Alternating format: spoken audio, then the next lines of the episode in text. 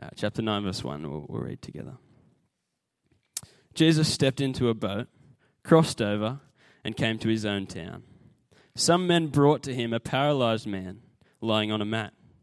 When Jesus saw their faith, he said to the man, Take heart, son, your sins are forgiven. At this, some of the teachers of the law said to themselves, This fellow is blaspheming. Knowing their thoughts, Jesus said, Why do you entertain evil thoughts in your hearts? Which is easier, to say, Your sins are forgiven, or to say, Get up and walk? But I want you to know that the Son of Man has authority on earth to forgive sins. So he said to the paralyzed man, Get up, take your mat, and go home. Then the man got up and went home. When the crowd saw this, they were filled with awe, and they praised God, who had given such authority to man. As Jesus went on from there, he saw a man named Matthew sitting at the tax collector's booth. Follow me, he told him. And Matthew got up and followed him. While Jesus was having dinner at Matthew's house, many tax collectors and sinners came and ate with him and his disciples. When the Pharisees saw this, they asked his disciples, Why does your teacher eat with tax collectors and sinners? On hearing this, Jesus said, It's not the healthy who need a doctor, but the sick. But go and learn what this means. I desire mercy, not sacrifice. For I have not come to call the righteous, but sinners. Awesome. Geordie's going to get up and explain that to us. Epic. Thanks, Scotty. Had to jump over those weird squeaky toys to get up here. You guys did pretty good at that. I reckon that was pretty hard. Some people were pretty good at singing, others not so much. I'll let you guys work out who I'm talking about. It was pretty tricky. Well, look, my name's Jordan. Uh, if I haven't met you before, it's nice to meet you. Bunch of you guys here, that's cool. Um, I want to start by telling you guys a story, right? I remember hearing about a kid at school. Uh, he was at assembly and he was going to get a merit award. Did you guys have this type of merit award when you were in school? Man, these bad boys were where it was at. I um, I messaged my mum today and I said, "Mum, I need a photo of a merit award for my talk tonight." And she said, "Honey, you never got a merit award, but here's one that your sister got." Ouch. Ouch. All right, but well done, Megan, for excellent classwork. How exciting, right? Anyway, this guy was waiting for his merit award. He's super stoked. He's sitting in the front row. He is ready, and his name gets called.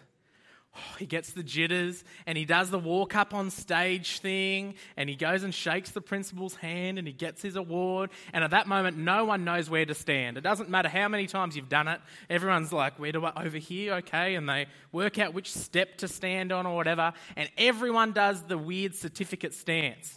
Do you know the certificate stance? It's this.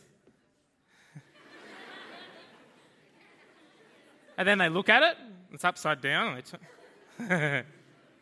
And then they do the certificate dance again, right? And so he's doing his certificate dance. He's loving it. He's stoked. But he's unaware that he has a huge problem. Because as he looks out with his stoked certificate smile out, he realizes people aren't looking back the same. Some people over there are laughing. Some people are pointing. Some people are just shocked and kind of looking away. And he's like, what is going on? This is an Australia award. This is sick. So he looks around. He's like, no, nah, nothing's going on here. He, look, he looks behind him. He's like, nothing's going on there. And then a feeling of dread crosses his face. And he looks down. Fly undone. On the day that he'd gone commando. So it is just it is just out for people to see. It is not a good time for this kid. Oh, man. Oh, man. And so now, whenever I come on stage, I make sure I double check. I think we're all good. I think we're all good for tonight. But there is nothing worse, is there, than being unaware of a huge problem. This kid was very unaware, very unfortunate, right? Now, that's a funny example. It's unaware to be, it's um, there's nothing worse than being unaware of a huge problem, but it's actually a real tragedy when that happens in real life, isn't there? It's really sad when people are unaware that there's a huge problem going on. There was a 14 year old girl called Olivia. Now, Olivia was really smart. She was, you know, she was clever, did well at school, she was sporty, she was athletic, she had a bunch of friends, she had a really good family, she had it all. Olivia had it all. And one night when her mum went to check on her, she found her on the ground. She checked, she wasn't breathing. Olivia had a heart attack. She was 14. 14 years old. She was rushed to hospital, but they, they couldn't save her. She had no idea of this problem that was in her. She had a clot, and she had no idea. She was completely unaware of a huge, huge problem. There's nothing worse than being unaware of a huge problem. In that case, it was, it was a diagnosis, right? She didn't know this thing that was going on in her. If you had a problem, a big problem like that, you'd want to know about it, wouldn't you? Even if it was hard to hear the news, you'd want to know about it. Even if to fix that problem you had to do something drastic, something crazy, you'd want to know about it, wouldn't you? Well, tonight, as Scotty said, we're going to hear the God of the universe talk to us in the Bible, and He's going to tell us what's up.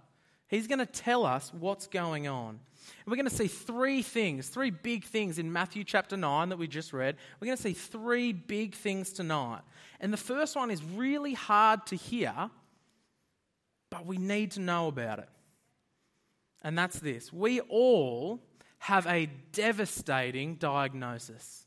We all have a devastating diagnosis. Come back with me to Matthew chapter 9 should all have a Bible with you. Up until this point, right, Jesus has been going around. He's been doing a bunch of healing. So if you were with us last week, you would have seen, you know, he healed a dude with a gross skin disease. He, you know, helped some demon possessed guys. He calms a storm. So the word's getting out that if you need healing, this Jesus dude's the guy to go to, right? He's getting to be a pretty big deal.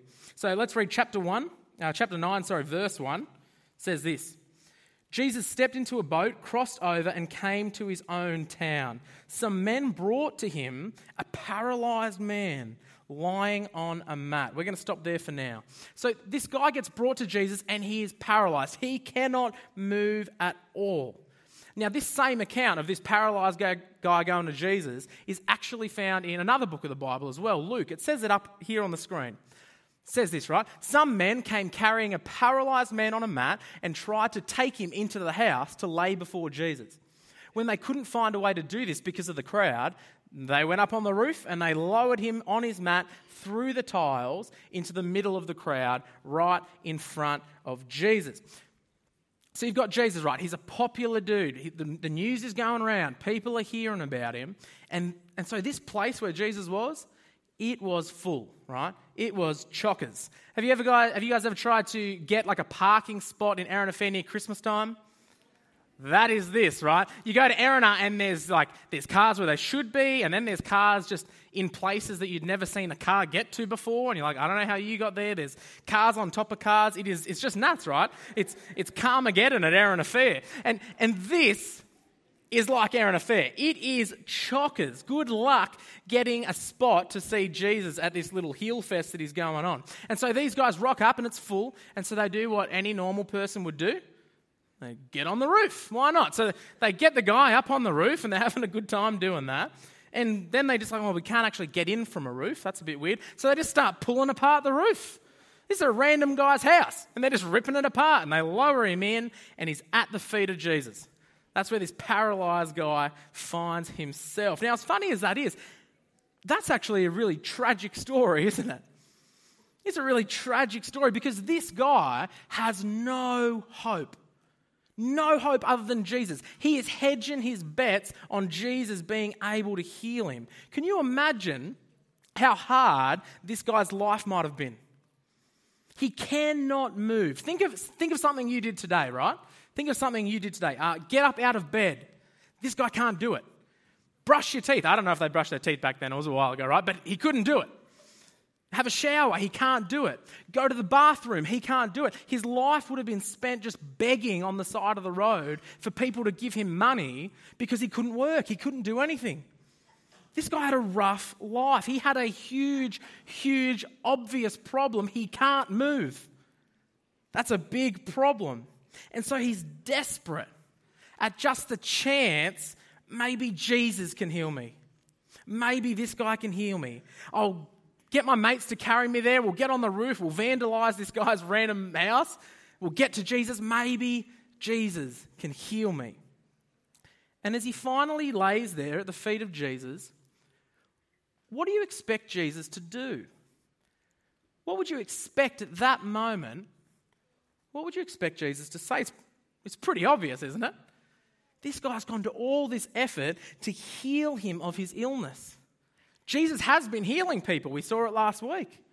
And this guy wants Jesus to do the same thing for him. But check out what Jesus does instead.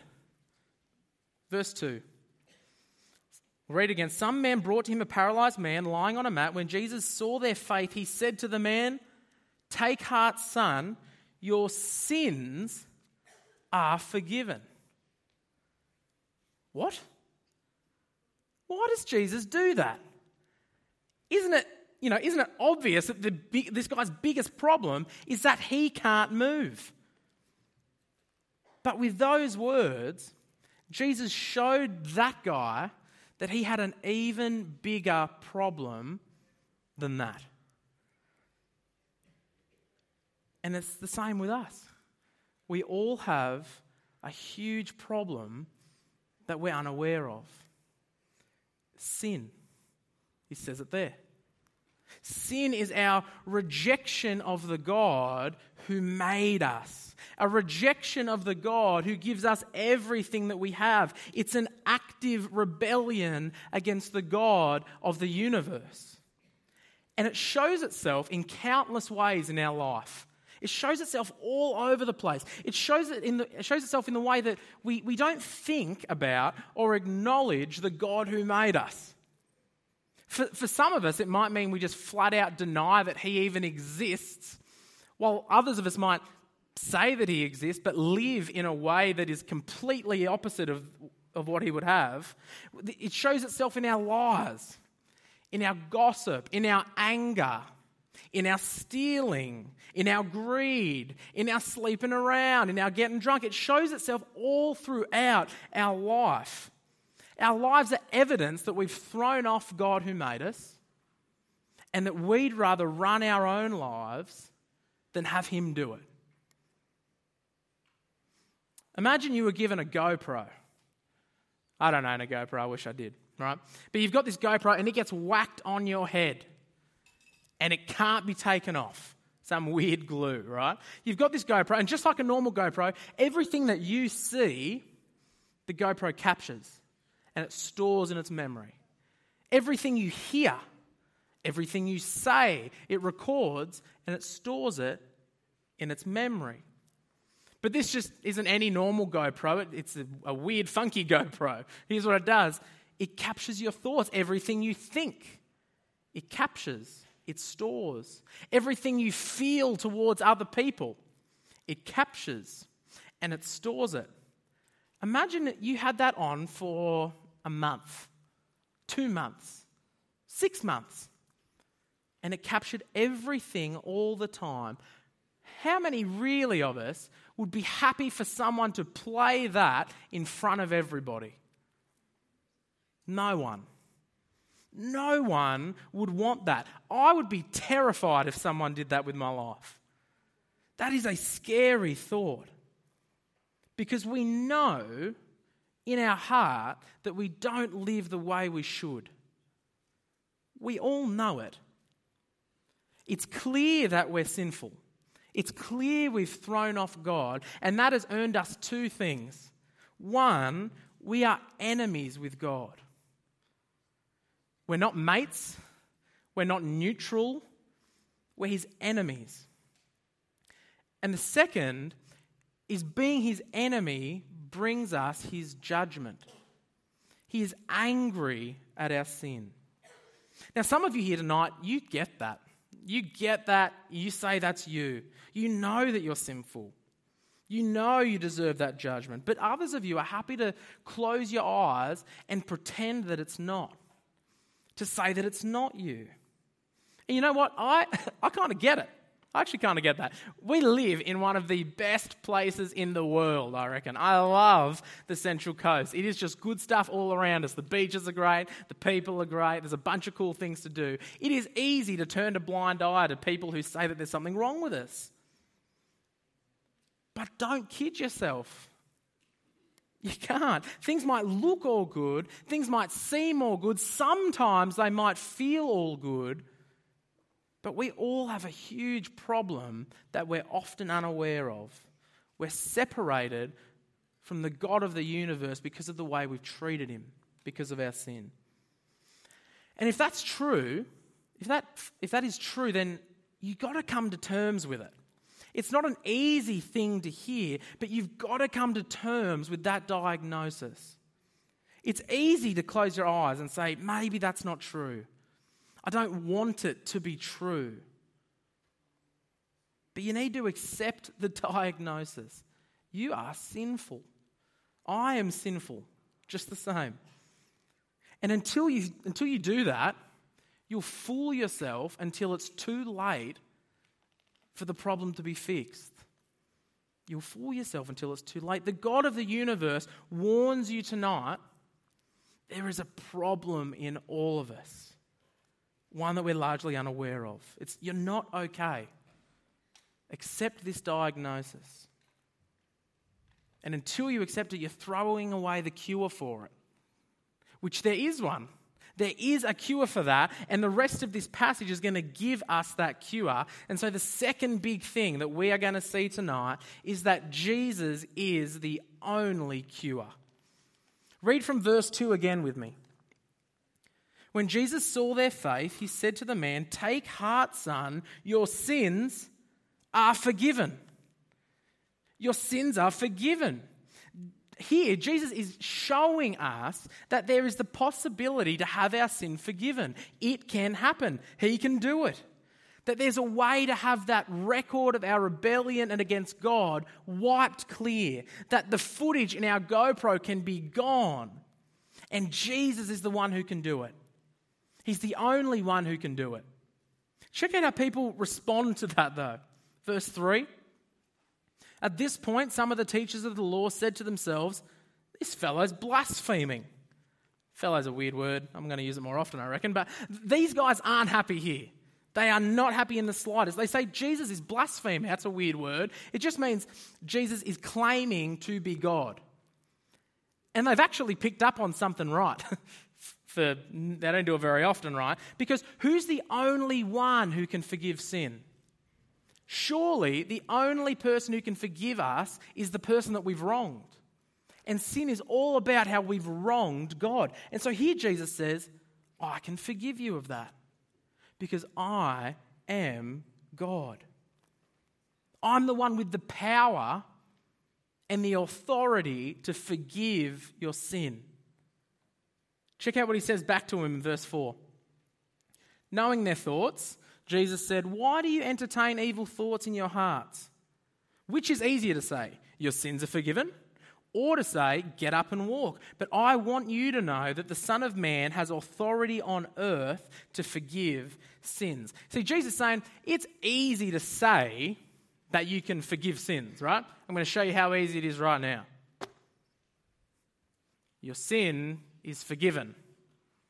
Now, that took me no effort, right? I think I learned all those words by the time I was about 10. Forgiven's a big word, maybe a bit later. I don't know, right? That's easy though.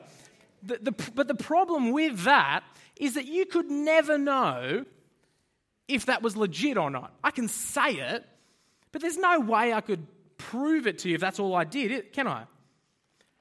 But Jesus does something to show his authority. That's what he does. Verse 6, he heals the dude. Check it out. But I want you to know that the Son of Man has authority on earth to forgive sins. So he said to the paralyzed man, Get up, take your mat, and go home. Then the man got up and went home. Jesus is able to heal our biggest problem, to cure our biggest illness, sin. And if he can, surely he'd be able to heal a guy of a secondary problem, right? And he does that right then. We just saw it. He just straight up says to a guy who can't move, uh, just get up and get out of here. And he does it. That's weird, right? Imagine being there when that happened. It's wild, but Jesus does it and it works. By showing that he can cure this visible illness that everyone could see, what Jesus is doing is showing I have got the authority to do that which I said I would cure the invisible illness, the bigger illness, the biggest problem of sin. And he's the only one who can do it. He's the only one. And that's the same for us. He's the only one who can forgive our sin. And He's made it possible. He's made it possible by dying, by taking all of our sin, all of the footage from our GoPros, and putting it on Himself. And in, as He does that, taking the judgment that God has against our sin and taking it all on Himself. He was counted as a sinner when he'd done nothing wrong. Counted as a sinner so that you could be counted as saved. That's what Jesus has done. And it was faith in Jesus that brought the paralyzed guy and his mates to Jesus. It was confidence that Jesus is who he says he is and confidence and trust that Jesus can do what he said he can do. And it's trust in Jesus' death and his resurrection that gives us all we need for salvation. If we would just come to Jesus. And so the question is an obvious one and a simple one, but is your faith in Jesus? Is your trust in Jesus? Do you trust that Jesus can do what he said he can do? Do you trust that he can forgive your sin? Every last bit. Because he's the only cure to our biggest problem. Just trying to be a better person will never cut it because the damage is done. It's already happened. Only by having faith in Jesus can you have your sin forgiven. Only by trusting in him now, some of you still aren't sure about the whole Jesus thing, right? And that is cool. We love that you're here. It's so good. You've still got questions about who Jesus is, the things that he did, whether you can even trust what the Bible says about Jesus. Can I urge you, just do something about that. do something, whether it's tonight, chatting to someone who brought you, chatting to me, chatting to one of the older looking crew that you see around. If you're in years 10 to 12, if you're in seniors, right, come to life this week. Tuesday night out in the foyer. Do something about this. Investigate the claims of Jesus because the evidence is clear that Jesus is who he says he is and that he can do the things that he says he can do, that he can forgive us of our sin. But even then, some of you say, I hear, but not me. You don't know the things that I've done. You don't know the things I've said to people. You don't know the way I've treated people. You don't know the thoughts that I have. God could never forgive someone like me. Well, here's the last thing we'll see tonight. We're almost done. The last thing is that this cure is for anyone. It's for anyone. I want you to come and read the next part of Matthew with me from verse 9 onwards. So Jesus finished doing this stuff. As Jesus went on from there, he saw a man named Matthew. That's the guy who wrote the book Matthew. Pretty cool. All right. He saw a man named Matthew sitting at the tax collector's booth. Follow me, he told him. And Matthew got up and followed him. Now, that might not seem like a big deal to you, right? You tell someone to do something, he just goes and does it. But Matthew was a tax collector. And again, you might be like, big deal. I don't pay taxes. I'm 14. That's cool, right? But this guy was the worst of the worst. He was the pits. He was a jerk. No one liked this guy because his job involved going to his own people, going to his mates, taking their money, and giving it to their enemies. That was his job, all right? And what you'd do on the side is you'd pocket a little bit extra for yourself so you can go on a nice holiday to uh, wherever they go on holidays, right? But these guys were full on traders.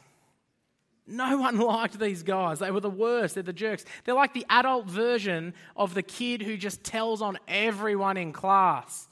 Ugh, they're so annoying. They give you this little smirk at the end. It's that. Yeah. Slytherin snitches. All right. The worst. He's like the adult version of that. He's taken money from his mates and given it to their enemies. No one liked these guys. They're the worst. They're the pits. And this is the guy, that's the person that Jesus calls to follow him. What? That's the person that Jesus wants. That's crazy. You see it more in verse 10 onwards. Read it with me. While Jesus was having dinner at Matthew's house, many tax collectors and, and sinners came and ate with him and his disciples. When the Pharisees, that's the religious guys at the time, saw this, they asked his disciples, Why does your teacher eat with tax collectors and sinners? See, Jesus doesn't just leave it at Matthew. He goes out and he's having dinner with a bunch of tax collectors, a bunch of sinners. Might seem like a weird crew for Jesus to be hanging out with, right? But they're the people that Jesus has come for. They're the people that Jesus came here for. They're the people that Jesus came to save. He's come to fix their biggest problem. There's no wonder that he's going to hang out with them. Check out verse 12. On hearing this, Jesus said, It's not the healthy who need a doctor, but the sick. These people are sick with sin. They've got this big problem that they're unaware of. Jesus knows that forgiving them is the only cure. So, of course, he's going to go hang with them. Of course, because he loves them and he's got the cure. Now, if you're someone who's already following Jesus, you're already a Christian, are you like Jesus here? Because he goes and hangs with the sick. He has relationships with the tax collectors and the sinners. Now, many of you are blessed, right, and have a bunch of Christian mates. That is epic. It is a really good thing. And it's a necessary thing if you're going to grow in your love for Jesus. You need Christian mates. But do you go and seek out friendships with others outside that circle? Those who don't know Jesus? Do you go and show love and show that you care about those at school who don't know Jesus? Maybe those who others don't love at school, at work, at TAFE, wherever it is? Do you find them? Because you know, you know that you have the only cure for them. You know when they might not that you have that they have a big problem that they're unaware of. And you know the cure for it. Imagine you met God and he said, What have you done with your life? And you said, Well, I hung out with my Christian mates at school, I hung out with my Christian mates at youth, and outside of those times, I pretty much I hung out with my Christian mates. What do you think God would say at that moment? What? Just them? You know you have the only cure for everyone else at school, for everyone else at work, for everyone else in your family, for everyone else at TAFE. You knew that you had the only cure for their problem that they didn't even know they had. Why didn't you spend time with them? Why not? Guys, it's really tempting and it's really easy to just get stuck in your little holy huddle, to just always hang out with your same Christian mates. It's easy to do that. But Jesus came for the sick. Jesus came for the lost. And you've got the only cure for them. So, to be like Jesus means to seek out these people and share the gospel with them. You need to. You've got to. This might mean, at times, saying no to hanging out with your Christian mates. It might mean at youth sometimes you say no to hanging out with your Christian mates so you can go hang with others. And some of you might be thinking, I don't even, I don't even have any mates who aren't Christian. I only know Christians. You've got to go find some. You've got the cure for everyone at your school who doesn't know Jesus. Share the gospel with people. Love people. Because Jesus' heart was for those who needed the cure that he had. And ours should be too. But for those of you here tonight who don't follow Jesus, again, we love that you, you're here. What is stopping you from trusting Jesus? What is stopping you or preventing you from coming to Jesus and trusting Him now to forgive your sin? It's incredible, right? That right now, on a random Friday night in Erina, you could have your sin forgiven by the God of the universe. That is a wild thing to think. But that's the truth. That the sin that separated you from the God who made you can be wiped away forever. That that can happen in a single moment, no matter what you've done, no matter who you've been, no matter where you've been, that that can be gone forever. Jesus can forgive you and he wants to forgive you. That's an incredible thing to think, and he wants to do it now. So trust that Jesus is who he says he is. Trust, trust what he says about you. That you've got a problem. And trust that he can do what he says he can do and cure you of that problem and bring you back into relationship with the God who loves you. I'm going to pray now. And I'm going to pray and acknowledge those things. and if you've decided tonight that you want to change, that you want to have your slate wiped clean, that you want to have your sins forgiven by God, that you want to be right with God and no longer be under his judgment but under his love, that you don't want to be his enemy but his friend who he loves, then I want you to pray along in your own head. And here's three things I'm going to pray so you know what you're saying. First one, God, I know I've sinned against you, and I'm sorry. Two, thank you for sending Jesus. Thank you that he died for me to take away my sin. And thirdly, please forgive me and help me live for you. And if you want to pray that tonight, do it with me. Let's all bow our heads. Let's pray.